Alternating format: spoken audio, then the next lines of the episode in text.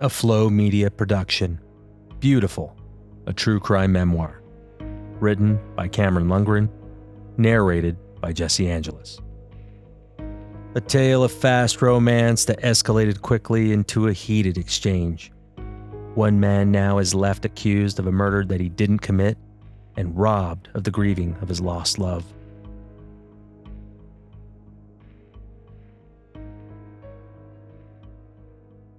Chapter 10 Confirmation After the Nightmare, early August 2019. Adam was an old friend and a registered nurse. Adam, hey, we need to talk. We'd only communicated briefly over text since my release, so I was bewildered when my phone rang shortly after. There was an urgency in Adam's voice. Cameron, I need to see you. I've got something you're going to want to see. I immediately hung up and drove to see him. We arranged to discreetly meet up in the hospital parking lot. I shot him a quick text when I pulled into a spot. As I sat waiting, I received an incoming call, but mom was on the caller ID. When I picked up, I was greeted with an earful of shrieking. She had found out I came back from Vegas early and was worried about me. Cameron, can you please just move in with me? I hate the thought of you living in that house all alone. Mom, if I leave, then the people threatening me win. I have to stand up for myself. Otherwise, they'll really think I'm guilty. Just then, I glanced towards the hospital entrance just in time to see Adam emerge from the glass doors of the hospital wing. He worked as a nurse in the orthopedic department, and he jogged over to my car sporting his scrubs. Mom, I, I gotta go. We'll, we'll talk later. Adam swung open the passenger side door and jumped in. How you doing, man? Truthfully, I was a mess confused, paranoid, scared, angry. And I poured it all out to him. He nodded somberly and waited for me to finish before holding his cell phone in the air. I have something to show you, but I. Uh, well, let's just say I obtained these off the record. Okay, yeah, no problem. My lips are sealed. My hands shook in anticipation. Adam leaned over to give me a clear view of his phone when he opened up his camera roll and started flipping through some images of x rays. My blood running cold. Holy shit, dude. These are. These are Shayna's skull, aren't they? Oh, yeah. Adam nodded as if showing me a map of the lost treasure of Atlantis. I have access to the database of records at the hospital, and I couldn't help but be curious.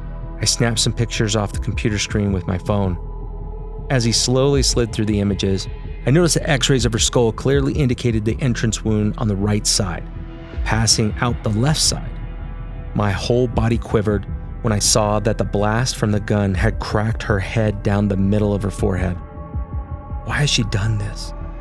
Holding my emotions in. I squinted at the photos in disbelief. So, these x rays show a gunshot wound in the direction clear as day, right to left, right? Unless I'm missing something here, there's nothing showing up from the back of her head. I know. Adam was still nodding like a bobblehead. That's what I don't understand, Cam. It doesn't make sense.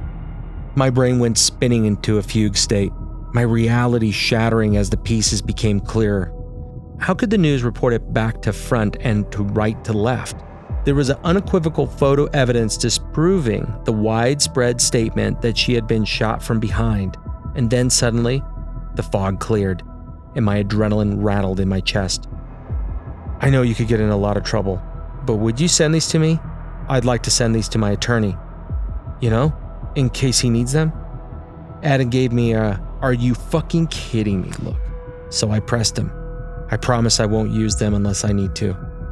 He exhaled heavily and laid back in the seat, rubbing his hands over his eyes. Fine, man. Do what you need. You just didn't get them from me. Relief flooded through me, and I felt level headed for the first time since I had been arrested. This was my ticket to freedom. This was the proof I needed to clear my name and win my friends and my boys back. There's one more thing, Cam. Adam hesitated. I saw a post from one of Shayna's friends on Facebook today. She uploaded a video with some, what do you call them? Psychic mediums? The chick was saying that the medium told her Shayna wanted everyone to stop fighting with each other and start working together to convict you. I don't know, but my sister watched the video and she says she has some of this voodoo shit capability. She said the medium interpreted the message wrong. She thinks Shayna was trying to tell everyone she wanted to stop the hatred toward you, against the suggestion of the mass idiots. He shrugged. Three separate otherworldly encounters was enough for me that week. I was spooked.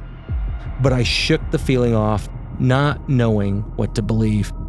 Adam texted me the files and gave me a quick hug before exiting the car and jogging back through the glass doors. I sent Glenn the images and left for home. My phone rang about 10 minutes later, and this time it was Glenn. I need you to go and meet with the investigators we hired. They want to talk to you, and they have some information on the pictures you sent over. Damn, already? Glenn was on it, and I had a new spring in my step. Still in the car, I veered left and headed to the address Glenn gave me for the investigator's house. I walked up to the front door of an older home in a decent neighborhood, and the lady who greeted me introduced herself as Judy. Leading me inside, she motioned her hand towards a worn out couch set in front of a wallpapered wall dotted with family photos. I was expecting an office full of private investigators, but Judy was clearly the one in charge.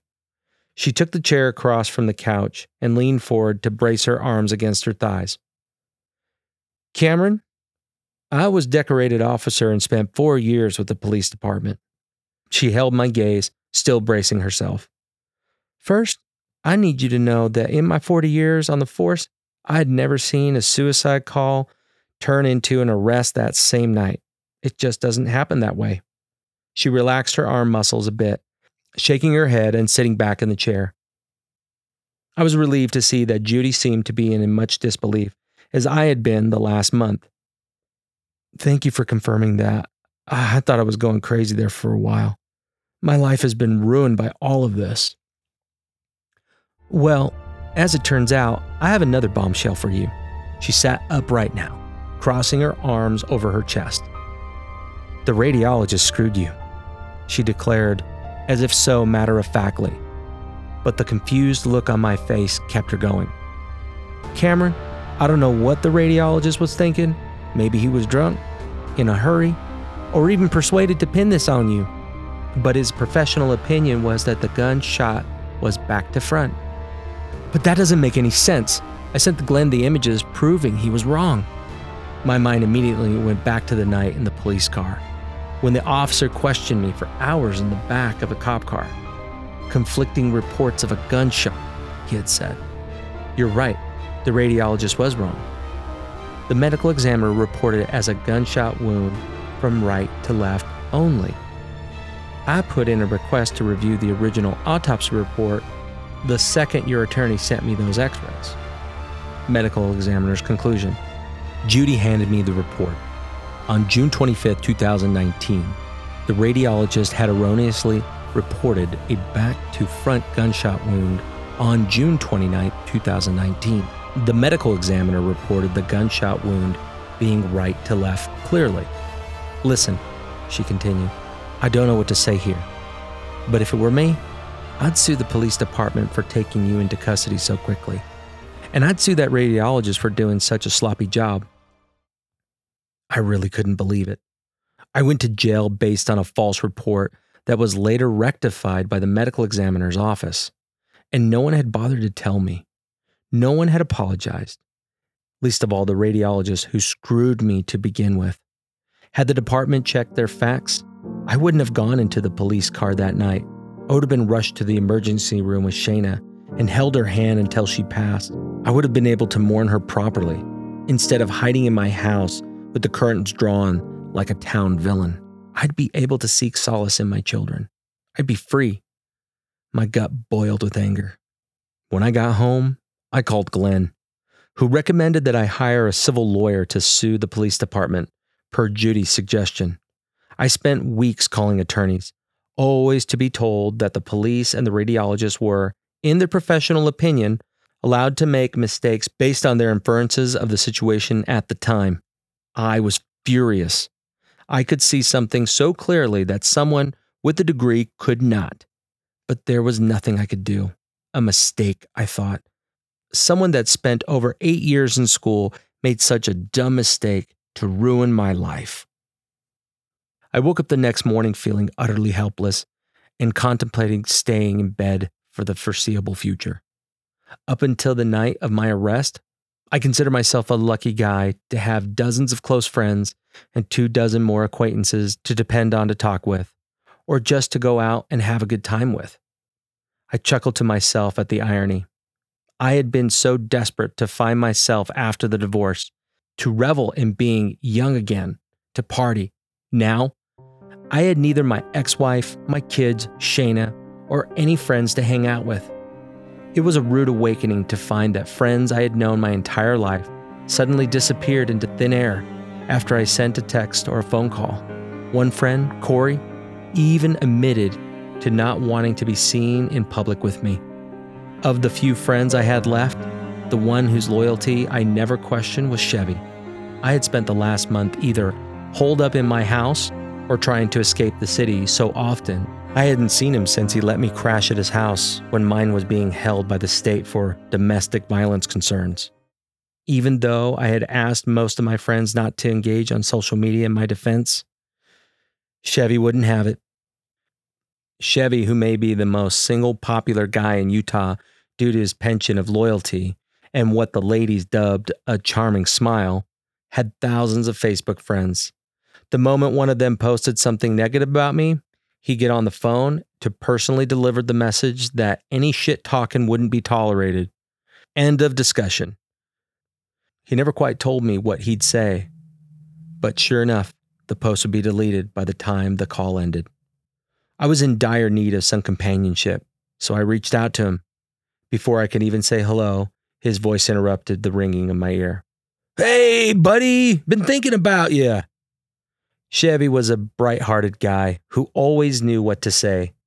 His salt and pepper beard and muscular build was menacing to an outsider, but anyone who knew him considered him to be a teddy bear. The sincerity in his voice panged my heart, but I shoved the emotion down. I know, brother, I-, I was wondering if I may be able to come and stay at your place again for a week or two. I'm just.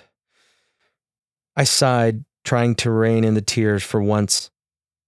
I just need to be around friends. I'm slipping into a pretty dark place. Pack your stuff, bud. We're heading down to Maple Mountain Bar and Grill for paint night tonight. The bar was opened a few years earlier by an old friend of mine when in my early 20s, doing phone sales. It was new, and I wasn't sure if that meant I wouldn't see anyone I knew or I'd run into everyone I knew. You should come along with me and Gabby, Chevy said. Sounds good, man. I'm on my way to your place in 30. One thing that always made me feel good was buying new clothes. So I went to the mall and picked up a variation of my usual a tight fitted black shirt, Levi's, boots, and a baseball hat that matched the shirt. All of my clothes had been ruined anyway, and I hadn't felt comfortable enough to shop in public, but I didn't really have a choice. I was stoked to get out of the house and go to the bar with my friends something I hadn't done since before Shayna's death. As I walked into Buckle, a higher end clothing store for your average Metro male, I tried to lay low so nobody would notice me, keeping my eyes stuck on the floor in front of me to hide my face. I was startled when a beautiful blonde employee came up to me. What are you looking for? She asked flirtatiously, hoping for a sale. I quickly responded, I just need something for a night out with friends, and I'm in a hurry. Please get me your most popular size 34 pants and collared shirt. I was short with her and just wanted to get the new outfit and get the hell out of there. I didn't even bother trying on the outfit as I checked out and hit the road to Chevy's house. As I dressed to get ready for the party, I was feeling both apprehension and a bit of excitement. When I arrived, before my knuckles could even make it to the door, it swung open to reveal the toothy grin Chevy who immediately wrapped me up in a bear hug. Give me a hug, buddy! I couldn't help but beam trying to catch a breath, and my body warmed with a happy feeling, momentarily eclipsing the despair I had grown so used to. He led me to his kitchen, where his girlfriend Gabby was sipping on a glass of wine. She smiled through the gulp and raised her glass towards me when she saw me. Dude, you know I love you, brother, right? Chevy stared at me with a poignant look, making sure I knew how serious he was. It was just what I needed to hear. I responded, Of course, Chevy. You're one of my last few friends, man. Besides, you love, I love my friends, he finished for me, quoting his most famous motto. His cheesy grin returned, and he slammed his fist on the counter. Let's go out and show you a good time. You've been cooped up and I won't tolerate your solidarity. As we neared the bar, I started to have doubts this was a good idea. I had just recently been afraid to leave my house in fear of people stalking me, and a bar was definitely the place to draw further attention to myself. I just had to tell Chevy and Gabby that I'd make a phone call real quick, stall a little. But then we pulled into the parking lot and the car came to a halt. I sucked in a deep breath through clenched teeth and exited the car, throwing a small smile at Chevy when he looked my way to reassure him I was all good. We immediately ran into my old friend Jason, who was the owner of the bar. I don't recall him ever not having a full red beard. He also was one of the smartest people I had ever met. We'd spent many a drunken night hamming it up before he had lured the group into some political debate not an easy thing to do as a liberal in a red state. He was a good dude, someone whose advice I respected. He opened his arms to welcome me in and gave me a hug, smiling again at having another friend who actually looked pleased to see me. As I went to pull away, he held me tight and whispered in my ear, You don't need to tell me you didn't do it, Cameron. I know you didn't. He released his tight embrace and slapped me on the back a few times before adding, You can beat this. I know you can. I thanked him for his confidence before leaving him to greet some patrons who had just walked in. Feeling a little looser, Chevy and Gabby and I pulled up the stools to the bar to order a drink before the painting began. I glanced around to survey the room when I saw an old childhood friend, Blake, sitting a few stools down. We'd grown apart over the years, but the last time we spoke had been on good terms.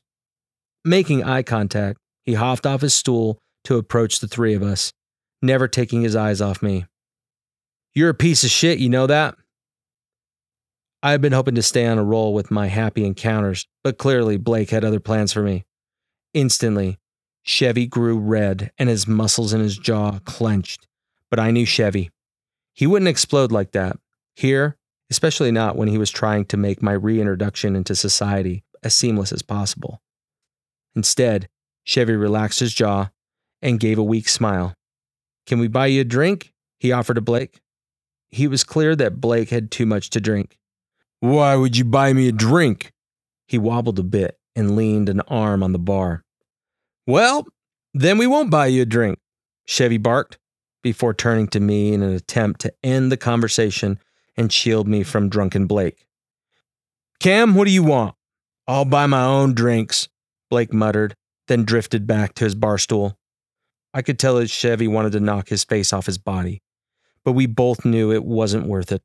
Gabby, who had been sitting on the stool on the far side of the commotion, gently patted Chevy's hand, then signaled to the bartender.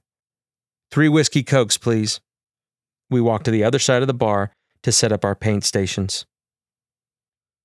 We chose three chairs along the wall, each equipped with an easel, and prepped our supplies while the bartender came around to take an order for another round of drinks.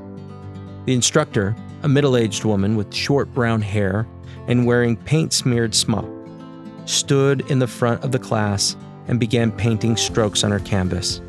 My attention was completely focused on her, my painting as I began to craft what I hoped would turn into a sunset. It was nice, actually. I had never been one for crafts, but focusing my brain on something other than Shayna felt calming.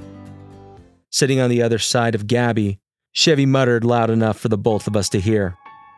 If that motherfucker comes back over here, I'm gonna say something. I followed his gaze to some guy lurking behind the painting glass, his eyes fixated on me. Gabby paused, brush raised, and assessed who Chevy was shooting daggers at. Yep, he's up to something, she muttered. That sinking feeling in my gut took over. The kind where you just want to evaporate into thin air. The man turned to walk away, and I refocused my attention on my painting, trying to shake my discomfort. You're good, buddy, Chevy reassured me. I'll handle this if it becomes a problem. He narrowed his eyes at the guy one last time before going back to painting. Not more than a minute or two went by when Gabby interrupted the silence. He's taking his phone out, and I think he's taking pictures. Sure enough, the guy had returned, only this time he had his cell phone unabashedly held out in front of him.